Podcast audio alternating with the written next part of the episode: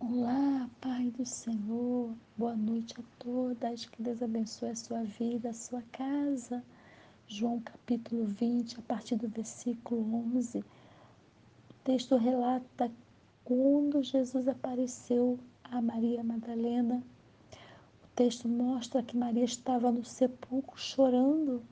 Ele só queria, ela só queria ir lá para ungir o corpo do mestre. Maria, naquele momento, estava lá procurando um morto. Jesus estava vivo de pé. Maria só foi naquele sepulcro para lamentar a perda do Mestre. Maria esqueceu que havia uma promessa já liberada sobre aquela situação.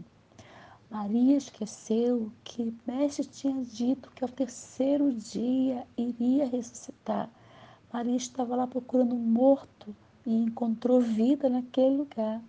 Maria só queria lamentar por uma perda, e quando não havia perda, só vitória. O que Maria encontrou naquele sepulcro não foi um corpo, encontrou vitória, encontrou ressurreição. E muitas vezes nós agimos como Maria, esquecemos da promessa do Mestre sobre as nossas vidas, sobre situações que estamos passando, vamos buscando, lamentando, enquanto diante de nós tem uma vida fluindo, olhando para nós, nos chamando, como ele chamou Maria. Maria, a voz do Mestre, quando ela reconheceu a voz que se virou.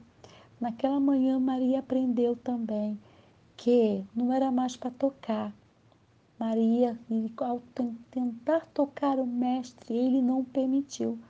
Naquela manhã, Maria precisou aprender que precisava agora adorar sem tocar servir e botar a sua fé em prática somente acreditando que ele estava vivo, sentir-se por dentro, sem visto por sem, sem visto por sem ser visto por fora.